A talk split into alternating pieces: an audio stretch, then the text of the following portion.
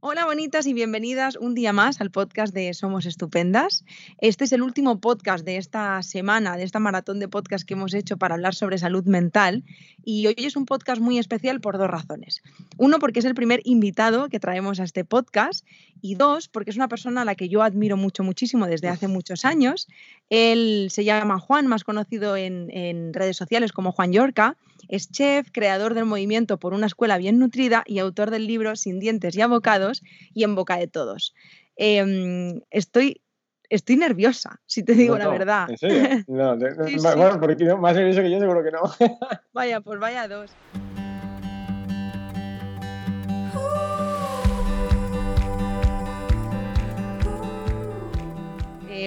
Antes te lo comentaba, ¿no, Juan? Que yo admiro mucho el trabajo que haces y me decías que, porque yo te decía que al final se nota que sale de una verdad, o sea, se nota que hay una lucha interna, una fuerza que nace de verdad quiero cambiar el mundo en este pequeño espacio mío, y bueno, pequeño gran espacio, porque de un ídolo de gente que te sigue. Y tú me decías que al final nace de una necesidad, no de una necesidad propia, pero que parte de tu historia de vida. Y no sé si te apetece empezar por ahí, porque fíjate que de todos los podcasts que hemos hecho esta semana, bueno, en realidad de todos los podcasts que hemos hecho, este no tiene ninguna temática. De hecho, me he inventado que es un podcast sobre salud mental y que vamos a hablar de las luces y las sombras, ¿no?, de nuestras vidas y de las vidas de las personas en general. Bueno, entonces... No prometo ser... emocionalmente estable en esta conversación, ¿vale? Porque al final hablar de... Nunca he hablado con nadie de mi vida privada, así a nivel público, jamás. Nunca veréis que en redes sociales hable de mi vida privada porque le doy mucho... Bueno, para mí tiene como hay mucha diferencia entre la parte pública y la privada mía. No es que mi persona cambie, mi persona sigue siendo la misma, pero sí que es algo que, bueno, me cuesta soltar de alguna manera públicamente, ¿no? Te entiendo. Pues tú, Juan, con lo que te sientas cómodo, sí, de verdad. Sí, claro, tranquila, no hay problema en eso. Dime, cuéntame entonces. ¿Qué quieres saber? ¿Qué quieres saber? ¿No? En realidad, pues, no sé si te apetece compartir a qué te refieres, ¿no? ¿Dónde está parte de tu historia en esto que tú haces? Creo que en dos cosas, ¿no? La principal, una es está en la parte de mi infancia y otra en la parte de la parte adulta, ¿no? Una es una parte emocional y otra parte de salud. Donde un problema de salud mío grave durante años sin un diagnóstico y muchos diagnósticos erróneos, desde un diagnóstico de un cáncer de esófago hasta diagnósticos de ese estilo y tratamientos de ese estilo, me hizo darme cuenta de que la alimentación, algo pasaba con la parte de mi alimentación, ¿no? ¿Qué papel jugaba todo eso en mi vida y qué papel estaba dando? Entonces, eso hizo que yo hace muchos años me interesara por la nutrición, empezara a estudiar la carrera, pero no la pude terminar por problemas personales que tuve que dejarla, y... ahora estoy en ello para terminar cosas. ¡Felicidades! Nada, hombre. Y entonces eso me llevó a decir, bueno, la alimentación que papel juega en la vida. Y fijarme y darme cuenta de que toda mi parte laboral, todo el tiempo que había invertido en grandes restaurantes y en grandes propósitos o creencias de que yo quería ser algo importante basado en una forma de cocinar concreta, al final se tradujo todo ese desvinculó todo. Yo quiero ser algo o hacer algo importante por mejorar la alimentación de ciertos grupos de personas en este mundo, ¿no? Y en ese paso me enfoqué en los niños. Esa es la parte como más de salud. En la parte emocional viene de la infancia, donde yo no tuve una infancia fácil, ni mucho menos, y la alimentación tampoco jugó una parte importante porque una mala alimentación en mi familia, que no juzgo a mis padres con esto, ni los culpo por esto, ellos hacían lo que creo que sabían hacer de una forma lo más correcta posible y creo que lo harían con todo su cariño, ¿no? Pero una mala alimentación en mi familia, en casa, hacia mí por circunstancias que yo ahora mismo no recuerdo ni siquiera. Eso hizo que tu padre parecía obesidad de bien chiquitín, entonces eso hizo que a nivel emocional, en el colegio, amigos, etcétera, pues sufriera mucho desde... vejaciones, insultos, pegarme, no tener amistades, no saber hacer amigos, todo eso, ¿no? Entonces, vi la importancia, o sea, cuando crecí me di cuenta de la importancia que tiene el tener una buena alimentación desde chiquitín y una buena relación con la comida, no porque un niño por ser obeso o ser delgado sea mejor o peor niño, sino como, por desgracia en la sociedad, padecer una obesidad, por ejemplo, te hace estar expuesto a críticas y estar expuesto a maltrato de alguna forma que hace que tú vivas la infancia de otra manera totalmente distinta, ¿no? Y a nivel emocional te repercute de alguna manera que es un adulto, es un trabajo que tienes que luego trabajar, poder ver que quizás tú no eres ese niño gordito y débil que todo el mundo estaba hablando desde bien chiquitín, ¿no? Entonces, eso junto con una enfermedad que no tuviera un diagnóstico de pequeño, que hacía que yo siempre estaba enfermo. O sea, yo era desde bien chiquito como el niño débil y enfermo, que pobrecito sus padres que lo tienen que cuidar mucho porque pobrecito está enfermo. Y Juan, ¿qué te va? Ay, pobrecito, vamos a cuidarlo mucho, mucho, mucho. Vamos a darle todo el arrope posible porque está siempre enfermo, en lugar de decir, coño, ¿por qué está enfermo? Pues no lo sabemos, pero no da igual. Entonces vamos a darle, hay muchos abrazos. Y yo no quería abrazos, yo no quiero, a mí no me des abrazos, a mí dime, ayúdame a buscar el por qué estoy enfermo, ¿no? Pero claro, yo se lo entiendo ahora y lo veo ahora, pero de chiquitín tú no entiendes eso, ¿no? Tú te tratan como, y cada vez sin querer te hacen como más débil como ser humano, ¿no? Entonces todo eso me llevó a decir, hostia, yo no quiero esto para los niños que puedan estar cerca de mí en mi vida, ¿no? ¿Cómo lo voy a hacer? No lo sé. Me dieron la oportunidad a la vida de estar en un colegio y desde entonces que ahí estoy. Ese es el resumen. Oye, pues gracias por compartirlo conmigo. Esto me recuerda a un vídeo que subiste, pues no hará mucho, en el que tú hacías un vídeo para tu yo de hace unos años. Sí, correcto, el día de mi cumpleaños. Sí, sí, no sé explicarte por qué hice ese vídeo, o sea, no lo trabajé ni lo pensé, lo grabé y ya está. Bueno, creo que es importante a veces, y supongo que vosotros lo sabéis mejor que yo, hablarle... O sin hablarle a tu niño interior, sí, al menos hablarte a tu yo del pasado y dejar de culparte por cosas, ¿no? Y dejar de sentirte juzgado por cosas que te han hecho creer o creencias que tienes sobre ti mismo o vivencias que has tenido y no has sabido superar o incluso juicios que te haces a ti mismo por cosas que, bueno, que te han impuesto así porque tú no has decidido ser así o te han puesto una etiqueta de ser así porque eres así y quizás no lo eres, ¿no? Y aprender a decirte a esa persona, niño, decirte, oye, que tío, que tú no eres así. O sea, y si has sido así, lo siento si no te he sabido cuidar, ¿no? Y no te he sabido comprender en ese momento, pero vamos a cambiar la forma de verte ahora, ¿no? Y vamos a conseguir que esa creencia que tienes, que quizás ya no es así, y has evolucionado. Pues ese vídeo vino a raíz de eso, más o menos. Oh, pues qué bonito, porque a mí me parece un ejercicio súper potente de compasión y de sostén hacia el niño interior, 100%. O sea, al final era hacia ese niño, pero era un Juan, era el niño interior en ese momento. Y tú lo estabas sosteniendo y me pareció como súper interesante, o sea, muy bonito, muy, muy, muy bonito. Pues gracias. Y fíjate que hablando de la infancia, tú y yo que estamos tan metidos en el mundo de infancia, uh-huh. Bueno, no... Igual tú no lo sabes, Juan, por no decirte que casi seguro, pero te entiendo y empatizo muchas cosas que dices, a pesar de que sean cosas diferentes, porque bueno, yo sufrí abuso sexual infantil por parte de un familiar y yo soy muy pesada con la infancia. Soy la pesada de Instagram después de ti, porque para mí la infancia tiene mucha importancia, sobre todo porque ha marcado mi historia de vida. Y a una fecha de hoy, pues fíjate, voy a cumplir 30 años y es como mi gran foco, ¿no? Y no hará mucho compartiste 2 vídeos en el que se exponían claramente violencia infantil. Y sí. Son vídeos que cuando los vi, jo, me impactaron mucho y agradecí enormemente que tú también estés en esta lucha, ¿no? De que a pesar de que sea en focos diferentes, pues estés ahí apoyando a la infancia. Yo pienso, ¿qué es lo que te hace compartir? O sea, ¿hay algo en ti en ese vídeo? Bueno, me hacen 2 cosas. Primero, desconocía tu parte, o sea, no la conocía, tu experiencia de pequeña. Lo siento mucho que vivas por algo así. Yo sufrí abusos sexuales por parte de profesores que tuve en el colegio, por curas que tuve en el cole.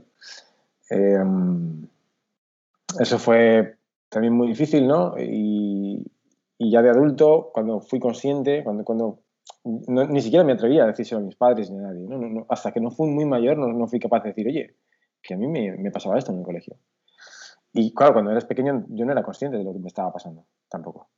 Entonces, quizás el compartir ese tipo de vídeos a veces se me critica, no tanto públicamente, pero sí por privado, en el que, bueno, tapa la cara de los niños, que los niños no sé qué, o por qué haces eso, es que lo que tú quieres es visibilidad, es que bla, bla, bla, bla.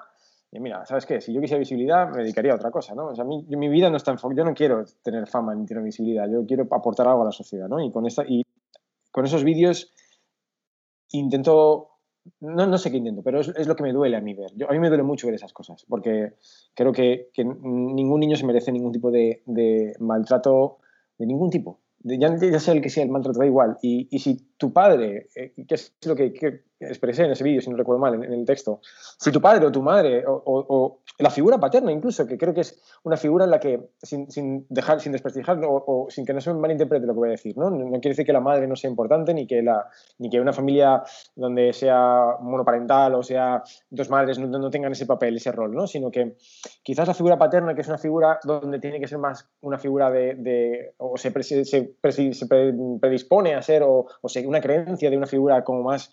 tiene que darte seguridad y darte una confianza en tu vida y ser como la figura más... Al final los padres son nuestro máximo referente, son sí, el lugar en el que nos sentimos seguros y en calma. Al final exacto, es el referente. Entonces, sí, claro, si hasta esas partes se están riendo de ti, o contigo, o de niños, están haciendo cosas así solo ¿por qué? ¿Por reírse? ¿Por pasar un buen rato? O sea, no le veo el sentido. O sea, ¿qué queréis conseguir con eso? O sea, reírte tú, o sea, primero te ríes tú de tu propio hijo o propia hija, ¿no? Y luego tú por grabarlo también te sigues riendo. Pero es que no basando con eso, tú lo subes a las redes sociales, ¿para qué? O sea, ¿cuál es el fin de eso con tu hijo o tu hija? No entiendo esas cosas. Yo no las comprendo. Yo tampoco. No las comprendo. Bueno, Juan, ha pasado todo muy rápido, pero te abrazo muchísimo en lo que has dicho. Mira que no lo había dicho... Vaya, mi terapeuta lo sabe y tú, ahora, no lo sabe nadie más. Ya somos dos. Pues me siento, has dicho 3 frases, pero me siento 100% reflejada en toda la que has dicho. Y mira, fíjate que a pesar de que sea algo que yo tengo, pues llevo 2 años trabajándolo, pero aún me cuesta. Y sabes que me alegra mucho, perdón, pero... Me alegra cuando me encuentro personas en el camino que hemos sufrido lo mismo, ¿sabes? Oye, que era yo el que no iba a estar emocionalmente padre, ¿eh? Oye. No, porque bueno, ya me conocerás, soy así, porque realmente soy muy sentimental y me pone muy triste, me desgarran, ¿no? Todas las personas que hemos pasado por situaciones así tan duras, sobre todo por la falta de conocimiento que tienen las personas hacia lo que significa haber sufrido algo así en la infancia. Pero a la vez me alegro saber que no estamos solos, ¿sabes? Y que podemos sostenernos unos a otros, y aunque lo hayamos vivido de manera diferente. Así que, de verdad, de corazón te abrazo muy fuerte, aunque sea desde la distancia. Pues gracias, igualmente. La verdad es que, no sé, son cosas que aún a día de hoy, yo no puedo decir, no negaré nunca que eso no me afectó a nivel personal mucho. Incluso a nivel de pareja, en su día me afectó mucho y porque son cosas que vives que te hacen ver incluso la sexualidad de otra manera, ¿no? Luego lo asimilas y es cierto que tú no tienes la culpa de nada. Al final tú te sientes responsable y culpable y sufres de algo y dices, coño, ¿por qué estoy sufriendo de algo que yo no tengo la culpa de nada? O sea, otras personas me han hecho sufrir en mi vida y soy yo el que estoy pagando el pato, tío, ¿por qué es esto así, no? Y bueno, al final... darte cuenta de eso es complejo, creo. Para mí fue complejo. Compartirlo es complicado a veces también, porque no sabes cómo hacerlo de una forma correcta. A veces no llegan, incluso tus padres lo cuentas de la mejor forma posible y no llegan a comprenderte tampoco hasta qué punto eso te afecta, ¿no? Puede llegar a afectarte. Es compleja la parte emocional. Por eso creo que hoy has dicho que íbamos a hablar de algo como... ¿Cómo has dicho? ¿Cómo has dicho que se llama? ¿Cómo íbamos a hablar hoy? Las luces y las sombras. Las luces, ¿pero de qué has dicho? ¿De qué? De la salud mental, de nuestras luces y sombras, sí. Si la gente supiera, bueno, no lo sabe, ¿no? Mucha gente que lo sabe, pero yo me dedico a la parte de la alimentación, que es el campo en el que yo me muevo, tú en la parte emocional, ¿no? En la parte de la cabeza, en la parte emocional, en todos los sentidos, ¿no? A nivel psicológico, todo lo que interviene, lo que hasta todos los niveles que afecta a eso. Habrá gente que se dedique al deporte, a hablar de la importancia que tiene el deporte, y yo de verdad conscientemente a día de hoy creo que estoy en el momento de mi vida con la edad que tengo que sí, la alimentación es importante, es muy importante cuidar la alimentación, obviamente que sí, nos previene de muchas patologías y muchos problemas de salud que luego tenemos a futuro. Tenemos que cambiar esa parte de nuestra sociedad y nuestra vida, tenemos que mejorar los niños, tenemos que mejorar la parte del deporte, el ejercicio físico es fundamental en la vida, pero hostia, la parte emocional y la parte psicológica es para mí a día de hoy yo diría que está por encima de algunas cosas esas. O sea, sí, tú puedes comer bien, bueno, sí, puedes comer regular, pero coño, como no trabajas tu parte ahí, perdón por mi forma de hablar, así que la que he dicho ahora. No, no, está bien. Creo que la parte emocional es tan importante de trabajar esa parte y no se le da la importancia que merece. Ojalá cada persona fuera mucho más. También es cierto que no se le da importancia, ¿no? Como tú como población, a no ser que vayas a algo privado, no tienes tampoco la oportunidad de ir a un psicólogo de la parte pública, ¿no? Entonces, 100%. Claro, ni te derivan al psicólogo. Y luego vas al psicólogo por la parte privada o al psiquiatra y te juzgan por ir y te sientes juzgado y decir, hostia, a ver si van a pensar que estoy loco o tengo un problema en la vida. O incluso tienes miedo de... A mí me pasó hace muchos años cuando no tienes pareja y dices, hostia, si le digo a mi pareja que voy al psicólogo o voy al psiquiatra, va a pensar que soy una persona rara o no va a querer estar conmigo o que va a pensar de mí, ¿no? Y dices... Claro, y todo eso está ahí, esos juicios están ahí, ¿no? Pero, bueno, con gente como tú, gracias a personas como tú que trabajáis en esto y le dais visibilidad, creo que cada vez es más consciente de la importancia que tiene y que no es nada malo, o sea, es parte de la vida. No, es que además creo que fíjate que los locos, yo creo que de locos es no darse cuenta de la importancia de la salud mental. Eso sí que es realmente terrible. Pero tú que estás en ese campo, y disculpa que te interrumpa, tú que estás ahí metida... ¿Crees que cada vez hay más conciencia o que cuesta mucho? ¿O realmente hay una conciencia global de esa parte tan importante? Bueno, yo quiero pensar que sí. Yo quiero pensar que sí y yo desde mi mundo digo sí. Pero fíjate que yo creo, no sé si te pasa a ti, pero cuando tú te mueves en un campo, piensas, ¡guau! El mundo está cambiando muchísimo porque cambia tu mundo. Exacto. Porque al final tú has creado ese mundo de personas que de alguna manera son afines a ti y comparten los mismos valores y la misma lucha. Por lo tanto, tú piensas, wow, el mundo está cambiando mogollón. Pero cuando sales de ese micromundo tuyo, te das cuenta de que en realidad el mundo no ha cambiado tanto. Eso es verdad. Entonces, ese es como mi miedo, que en mi mundo yo te digo, wow, está cambiando todo mucho y muy rápido, pero no estoy tan segura. Porque yo cuando vuelvo un poco a mis raíces y salgo un poco de este mundo mío en el que yo vivo, me doy cuenta de que las personas en realidad siguen muy igual. No hay conciencia de la salud mental, sigue siendo un tabú, sigue siendo algo muy juicioso. Entonces, claro, pienso, igual es porque yo me he construido un mundo en el que parece que todo avanza, pero no tan rápido como me gustaría realmente. Sí, en eso tienes razón. Es verdad que quizás te he hecho esa pregunta con una esperanza de encontrar una respuesta positiva. Me gustaría que sí, ¿no? La he encontrado, ¿no? Lo que me has dicho, he encontrado una respuesta, pero es verdad lo que dices. Al final te metes en tu mundo, yo vivo también en el mío, donde ves que sí, cada vez hay más gente que crees que está cambiando la sociedad en la alimentación infantil. Y sí, es verdad que está cambiando y hay cambios, pero cuando das un asesoramiento a un colegio donde, por ejemplo, hacemos colegios muy grandes en España, te das cuenta de que de las 2.000 familias que hay en un colegio, hay un 15% que dicen que valoran ese cambio de la alimentación del comedor escolar. Hay un 80% que ni... Es más, recibes críticas. Yo he recibido denuncias por mejorar el comedor escolar de sus hijos, me han denunciado. Entonces... Te das cuenta cuando dices, hostia, ¿será que estoy perdido? ¿Será que estoy metido en un mundo que no es real? Que es mi mundo que, como dices, me he metido en este mundo, en esta burbuja que yo he creado y la gente que al final es gente que quiere eso, pero ¿cuánta gente es? Pues es poca, la verdad, sí. Es verdad que cada sector tiene su parte, pero bueno, como dices, hay una parte que quiere, ¿no? Sí, bueno, yo estoy súper agradecida de que aunque sean pocos, oye, ya es un montón, ¿sabes? Porque fíjate que hace 50 años esto era impensable, no hay más que ver la generación anterior, la anterior a las nuestras, olvídate de psicólogos, de comer bien y todas estas cosas, o sea, entonces pienso, guau, están cambiando las cosas. De hecho, nosotras tenemos muchísimas pacientes que la media de edad está en 25 años, que pienso, qué maravilla, joder, ¿sabes? Qué guay. Es que pienso, qué maravilla, sí. Pero bueno, no es tan rápido como a mí me gustaría, pero bueno, seguimos en la lucha. Y yo creo que en relación... Sí, perdona. No, sí, tranquila, nada. Que yo iba a decir que en relación a lo que tú, a tu profesión, yo creo que hay un problema y es que la violencia infantil en general y la infancia está normalizada, 100%.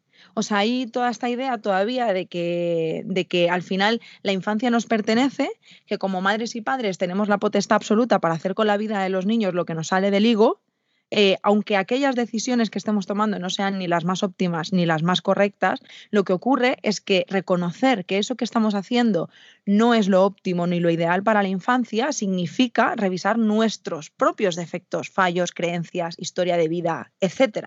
Y eso es muy difícil. Entonces, ahí es donde yo hablo de la importancia no solo de que las nuevas generaciones vengan con educación emocional, con educación a nivel culinario, o sea, en plan que vengan saludables en todos los aspectos, sino que es que hay que formar a los adultos para que eduquen de forma saludable a los niños.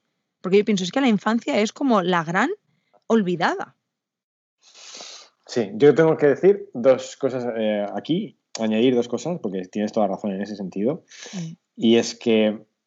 ni quiero la educación que he vivido yo, obviamente, porque mi educación y el centro escolar donde fui, el colegio, fue lamentable el trato que recibí ahí. Entonces, cada vez que me preguntan, ¿a qué colegio ibas? A este colegio. O sea, ni se te ocurra pasar por allí. O sea, ni se te ocurra ir a ese sitio, por Dios. Entonces, ni quiero esa educación, pero tampoco quiero... Trabajo en un cole, ya llevo 9 años y nunca había estado tan metido dentro de la educación infantil hasta ahora. Pero tampoco quiero y mira que lo que voy a decir me puede sepultar, pero me da igual. Tampoco quiero la educación, no, la poca respeto que hay hacia el profesorado hoy en día. Es decir, las familias, y ya más si nos llevamos a un centro privado como es el mío, con... El profesor ya no es esa persona que tú tienes un cierto respeto hacia él porque al final ayuda a la educación de tus hijos y juega un papel importante también y pasa muchas horas con él, sino que es como, wow, tú, mi hijo, hago lo que me da la gana con él, yo sé muy bien lo que necesita mi hijo, a ti ni se te ocurra decirme lo que le pasa a mi hijo, lo que tú crees que tiene, lo que tú crees que puedo hacer para mejorarlo o lo que tú piensas que mi hijo es. O sea, a ti como profesor, ¿tú quién cojones eres para eso, no? Entonces creo que cada vez hay un poquito menos de respeto hacia el profesorado y a profesores, profesoras, se les exige mucho más y se les da menos, no libertad, pero sí menos autonomía para deciros, oye, mira, yo como familia, yo como madre, como padre, confío en tu trabajo como educador dentro de un centro escolar y te escucho, te puedo entender, vamos a buscar lo mismo, que es lo mejor para mi hijo o para mi hija en su infancia. Creo que eso yo no lo vivo tanto como antes y no creo... Antes era como el profesor era wow, lo que decía el profesor, el padre no podía ni decir ni mu, y ahora es todo lo contrario. Ahora a ver qué dice el profesor, que el padre no se lo rebata, ¿no? Y creo que, bueno, el padre y la madre, perdón. Entonces creo que eso, el equilibrio se ha perdido un poco y ahí me falla también esa parte.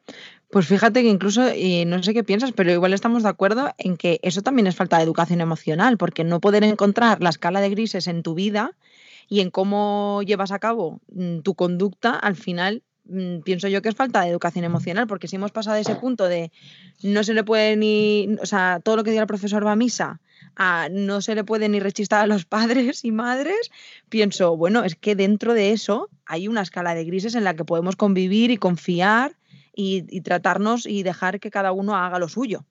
Sí, pero meterte en esa escala de grises es ya meterte, como has dicho antes, en ti mismo, ¿no? Y en ti misma, y empezar a mirar dentro y decir, y estos valores que yo tengo son conscientes y esta forma de actuar mía está bien, y intentar conocerte. Y hemos vivido una época dura, ahora mismo muchos meses metidos dentro de casa, que se hablaba mucho de la parte, toda la parte emocional de la gente, cómo le iba a afectar esto, cómo iban a salir de aquí la gente, si iba a cambiar un poco la sociedad. Pues yo te quería decir, la verdad, yo la gente que llevo a mi alrededor era igual, es la misma gente que he conocido cuando entró, no he visto mucho cambio, ¿no? Pero creo que, no sé, al final es meterte en esa escala de grises y meterte en tu autoconocimiento y darte cuenta de cosas que haces bien o haces mal y ser valiente, decir, vale, yo esto no lo hago bien, lo reconozco y quizás debería de cambiar, pero wow, no todo el mundo se atreve a dar ese paso. Es muy complicado. De hecho, muy relacionado con esto, te iba a preguntar, Juan, con la historia de vida que nos has contado, ¿tú tienes ayuda psicológica? Sí, joder, a ver. Yo he tenido mucha ayuda psicológica y psiquiátrica, las dos cosas. Si no llegase a ser por psicólogos y psiquiatras, no sería el cuerdo que soy hoy en día, ¿no? De alguna manera, ¿no? Por decirlo bien, no sé, una forma graciosa para mí.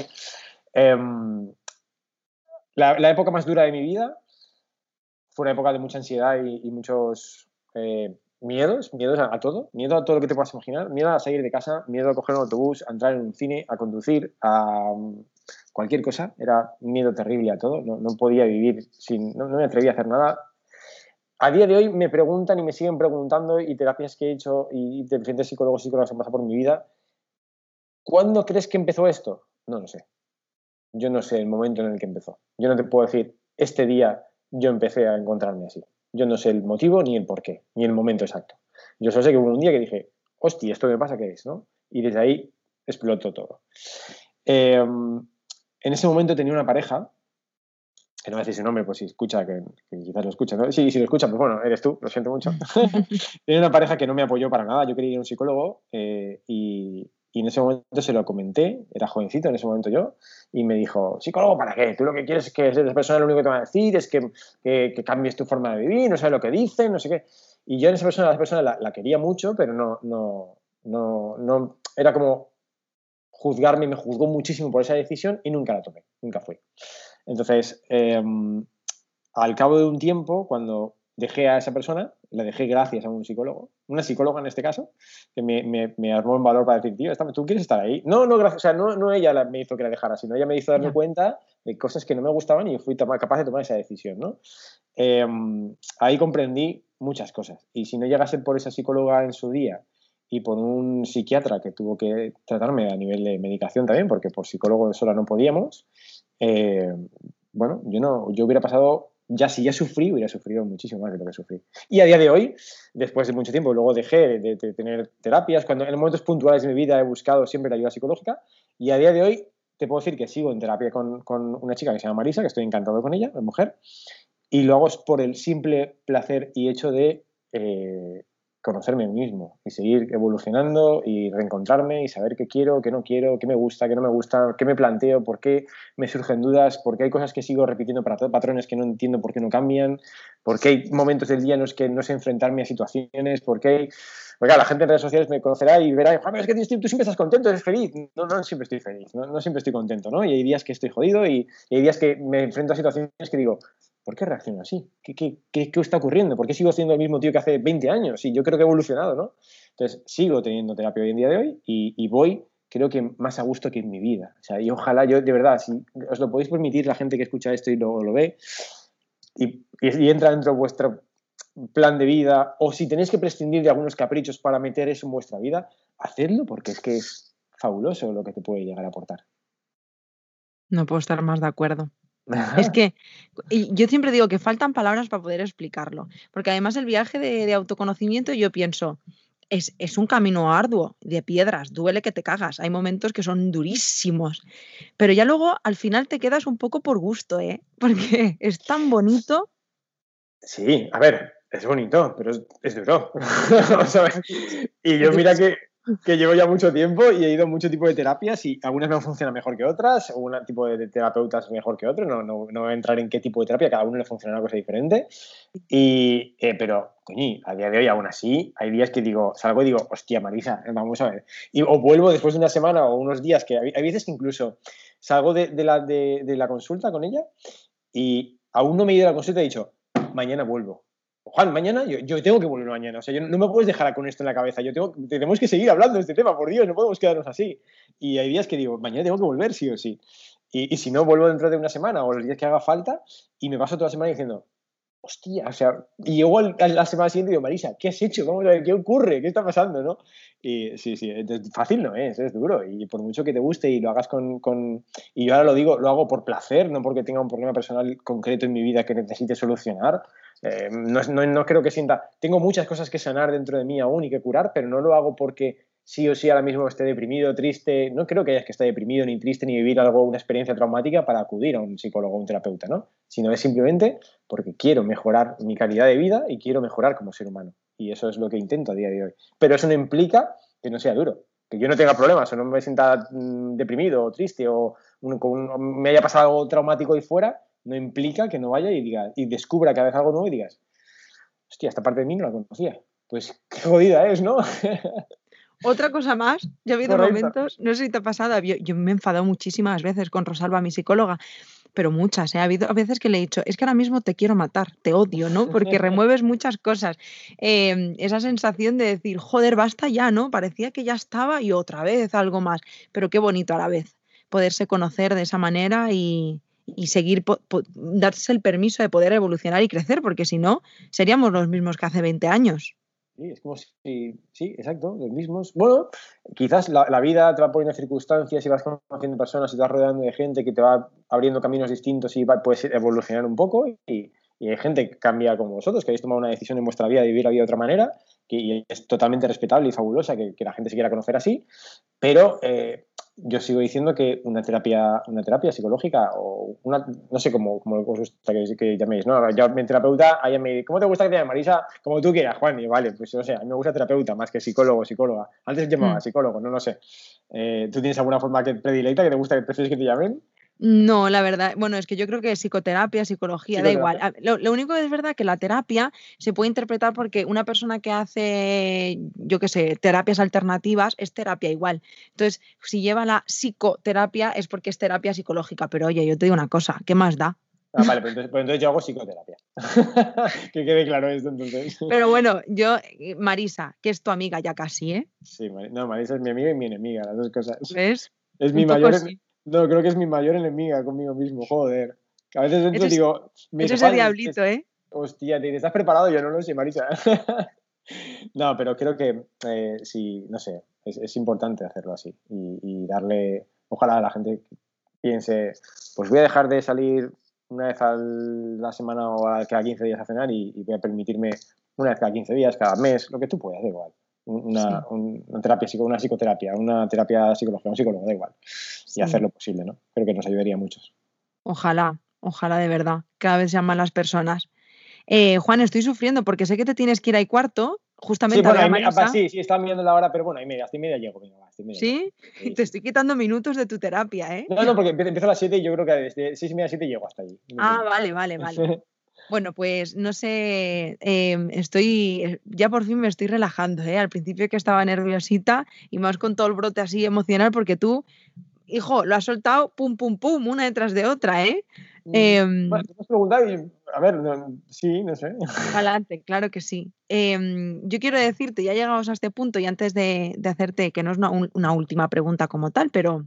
Admiro mucho tu capacidad de resiliencia, que me parece una de las cosas más maravillosas que tenemos el ser humano, de transformar nuestras durezas, aquellas situaciones que nos han hecho bola en la vida, aquellas injusticias también que nos han tocado, transformarlas en algo positivo. Y antes de esta entrevista, ¿no? Te decía, o de esta charla más bien, que te admiraba mucho y ahora que he tenido la oportunidad de conocer un poquito más de ti, esas luces y esas sombras, pues te admiro más todavía. Porque para mí eres una persona muy valiente. Bueno, no sé si soy valiente, ¿eh? Sí lo eres, sí, créeme que sí. Mucho. No sé, soy una persona muy emocional y eso también me ha hecho mucho daño. Creo que cada persona vive también la vida de una forma, ¿no? Y tu carácter también te influye, ¿no? Y yo soy una persona muy, muy emocional. Entonces, a mí las emociones... Cualquier injusticia, cualquier cosa que veo, que pasa, incluso veo por la calle cosas a veces que digo, wow, ¿por qué, no? Eso también me ha costado digerir, ¿no? Porque ya sea familiarmente, en relaciones laborales, relaciones personales, relaciones de amistades, toda la parte emocional. Es que volvemos al mismo de siempre. Es que todas las relaciones vitales en tu vida, contigo mismo, con tu pareja, con tus padres, con tus hermanos, con tus amigos, al final son todas relaciones que emocionalmente te están aportando algo en la vida, positivo o negativo. Entonces, o tú esas emociones las sabes de alguna manera canalizar y saber gestionar lo que está pasando, o tu pareja te puede hacer mucho daño y tú no darte cuenta, o tú puedes hacerle mucho daño y no darte cuenta de que le haces mucho daño, o tus padres te están haciendo daño y ellos lo hacen con la mejor intención, pero tú no sabes... O te das cuenta de que te hacen daño y no sabes cómo enfrentarte a ellos porque son tus padres. O sea, hay tantas cosas que creo que hace falta trabajar no para poder vivir feliz, porque pues, gente, Juan, pero es que tú eres muy feliz. La felicidad que me dice mucha gente, Juan, ¿cómo consigues ser feliz? Yo no soy feliz siempre, ni estoy feliz siempre, ¿no? Ni busco una felicidad perpetua, porque no creo que exista una felicidad perpetua. Yo no todos los días pretendo estar feliz, sino que intento cada día hacer lo mejor posible para tener un buen día. Eso no quiere decir que todos los días me salgan bien. Hay días que me salen mal. Ayer justo tuve un día de mierda. O sea, creo el primer año en 9 años que trabajo en este centro escolar donde un fallo mío personal pues produjo algo, ¿no?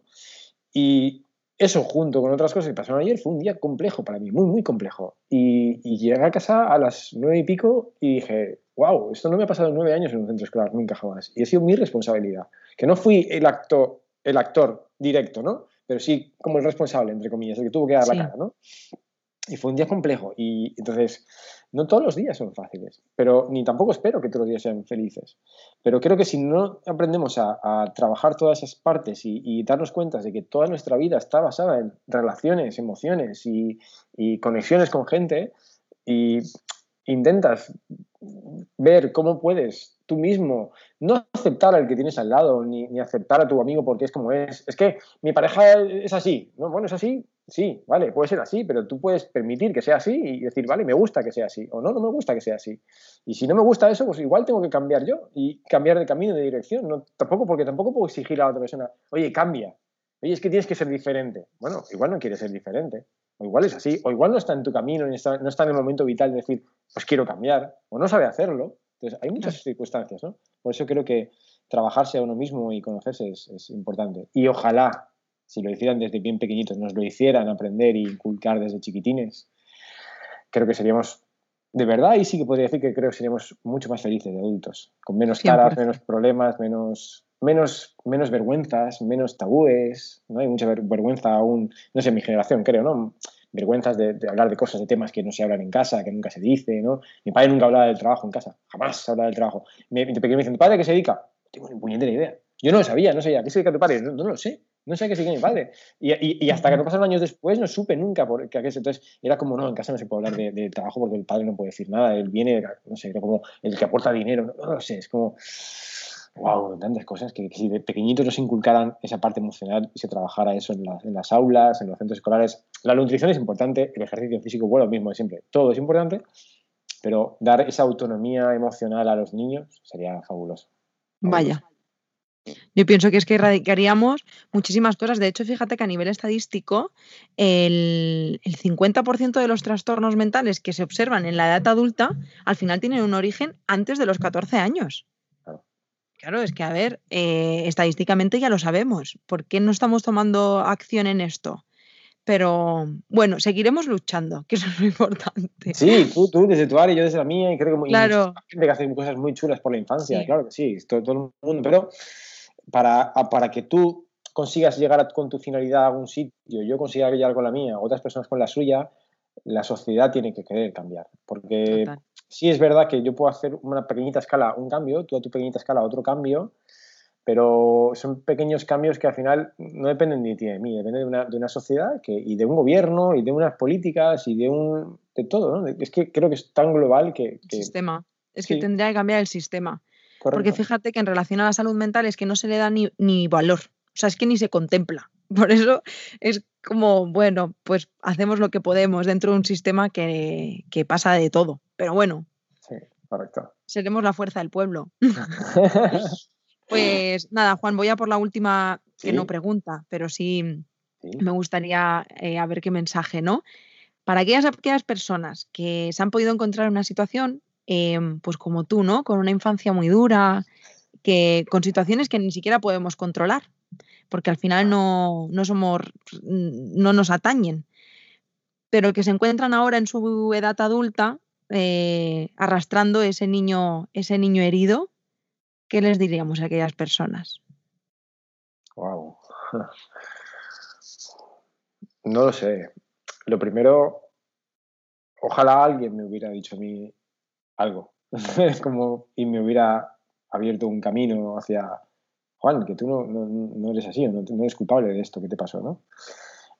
Yo les diría que, o sea, no lo sé, que creo que si me miro a mí mismo lo que me hubiera gustado que me pasara, ojalá encuentres a alguien en tu vida cerca que valore y vea que estás sufriendo por eso y te anime a buscar un camino para solucionar esa parte, porque muchas veces familiarmente o a nivel de pareja ni siquiera sí, puedes querer mucho a alguien y vives acompañado de esa persona o de esa mujer o ese hombre, da igual, y no siempre tu pareja tampoco sabe ver eso en ti, o no se lo cuentas, o te da vergüenza contar cosas, ¿no? Y o te cuesta exteriorizarlo, y que tu pareja no te apoya en algunas cosas, ¿no? Entonces, ojalá primero encuentres esa persona en tu camino que te anime a tomar decisiones hacia tu mejora, pero yo les diría que no tuvieran miedo a expresar ese sentimiento de rabia, ira, tristeza, emoción, no sé cómo, la emoción que cada uno pueda tener, cómo lo canaliza, si es como por enfado, si es por lloro, si es tristeza, si es melancolía, si es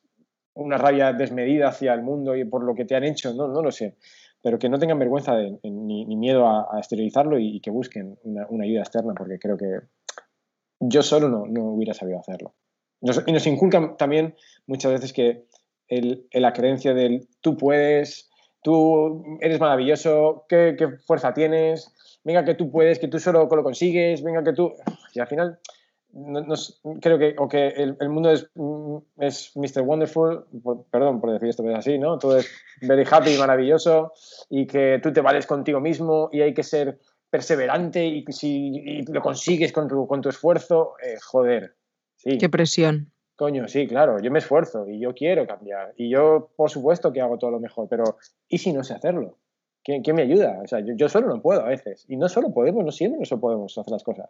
Necesitamos ayuda, que alguien nos ayude. Entonces, hay gente que tenemos la presión, o tienes la presión social de, no, ¿cómo vas a ir al psicólogo? Tú puedes, no te pasa nada, venga, tío, no estés triste, que no pasa nada. ¿Por qué lloras? Venga, que es una chorrada.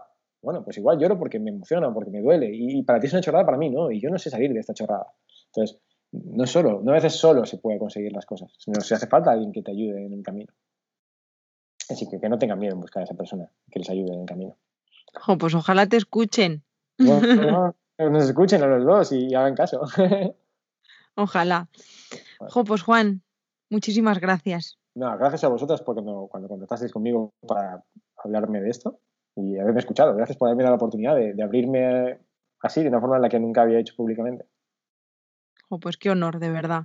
Qué honor, y espero de corazón que te hayas sentido cómodo y que sí, ahora mucho. No te sientas muy removido. Suerte que vas a ver a Marisa para volcar ahí.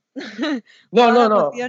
Hablar de esto me emociona, pero no me causa dolor, porque ya tengo muy claro que soy, no quién soy aún, pero sí que hasta qué punto esto me duele, ¿no? Y ahora ya no me duele hablarlo, no me importa.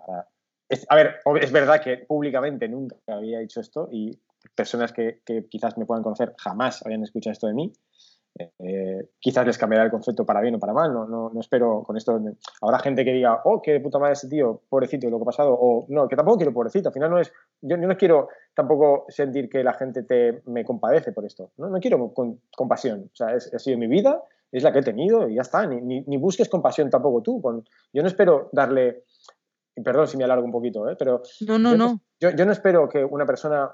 Decirle, jolín, pobrecita, lo siento mucho. Sí, yo te abrazo y te cuido y claro que sí, pero no espero compasión, sino he sido mi vida, yo la estoy intentando cambiar y te agradezco que tú estés dándome tu apoyo moral y que estés a mi lado, pero no sientas pena por mí. O sea, bueno, ha sido así, vamos a cambiarlo. En lugar de sentir pena y pasarnos toda la vida con la pena, y como cuando yo sufrí de pequeño, que es lo que sentí mucho tiempo, es pobrecito que está enfermo siempre, no, coño, pobrecito que está enfermo siempre, no, vamos a poner una solución, ¿no? Entonces, no sé, creo que tampoco busco de la gente. Habrá gente que dirá, pobrecito Juan, habrá gente que dirá, uy, este tío que está mal, yo pensaba que era una mar de feliz. Y quizás irá y se buscará otro camino, yo le interesará escucharme y habrá gente que lo valorará, no lo sé. Pero yo estoy contento de haberlo hecho. Pues yo fíjate que te decía antes, yo lo que más valoro de ti es esa autorresponsabilización de la que hablabas justamente, porque nos podemos quedar en la victimización, ¿no? En pobrecitos nosotros, mira qué mal la vida que nos ha pasado, ¿no? O decir, bueno, esto es lo que me ha pasado y no puedo hacer nada con esto que me ha pasado, yo no soy responsable, o sea, no puedo cambiarlo, pero sí me puedo responsabilizar hoy y cambiar para que esto no me afecte de esta manera. Así que esa es la razón, ¿no? Que yo te decía antes, eres muy valiente, porque fíjate de lo que hablábamos antes, no todas las personas llegan a ese punto. Entonces, reconozcamos cuando lo somos muy valientes.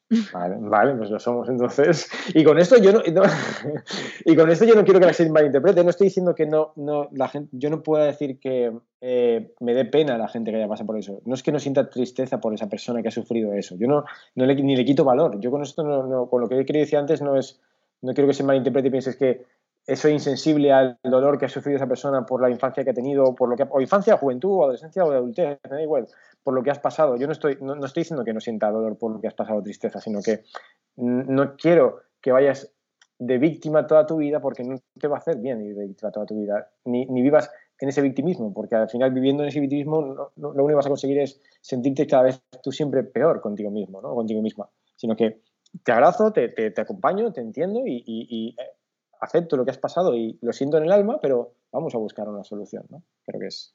Así que yo no quiero que se malinterprete con lo que he dicho. Sí, bueno, yo igualmente te he entendido perfectamente, ¿eh? Espero que no se te haya malinterpretado, porque yo lo he entendido así, tal cual. Y tienes mucha razón. Es súper importante ese cambio, ese clic de dejar la victimización para, bueno, pues autorresponsabilizarnos de cada uno sus cosas. Que todos tenemos problemas al final. Todos. La importancia tiene que no, sí. Quiénes nos ponemos a cambiarlos, en realidad. Exacto. Pero también es verdad que, y ya con esto termino si quieres, es que no todo el mundo, por desgracia, tenemos acceso a cambiarlos. Eso es hasta cierto. Que la psicología o la nutrición, por ejemplo, sean dos factores que estén dentro de la salud pública, será difícil también acceder. No, porque no todo el mundo tiene una clase social como para poder permitirse una terapia o un nutricionista o por lo privado, y eso también es un lastre grande en nuestra sociedad. Creo. 100%. De hecho, mira, es una de nuestras grandes luchas, es la lucha también de este movimiento de exigir literalmente que cambie el sistema, pero bueno, es lo que decíamos antes, es que esto es el sistema, es que no se le da valor a las cosas que verdaderamente importan. Entonces, ¿qué vamos a hacer con eso? Bueno, pues hacer lo que estamos haciendo, claro. Claro. Oye, que hablando ya es un montón. Ojalá que alguien se haya sentido reflejado y que lo que hayas podido decir le ayude, o al menos le aporte un poquito de luz en su camino. Ojalá, sí. Y tú sigues aportando luz a la gente con tu trabajo. Seguiremos. Claro que sí. Juan, muchísimas gracias. Gracias de corazón. Un placer, es mío. Pues nada, y a vosotras muchísimas gracias por acompañarnos un día más. Gracias también, como siempre os digo, por las puntuaciones y por compartir este podcast. Y recordad que, bueno, este es el último podcast de toda la semana, pero podéis escuchar los 5 podcasts que hemos grabado, que hemos compartido con vosotras. Y nada más, que Juan, te abrazo muy fuerte. No, gracias por darme este ratito de conversación y me ha hecho sentir tan a gusto. En serio, gracias. Pues nada, que ojalá que nos conozcamos pronto en persona. Bueno, cuando dejéis de viajar por el mundo y disfrutar de la vida tal como estáis, los conoceremos seguro. Muy bien. Pues nada, un besito muy grande. Chao, hasta luego. Chao.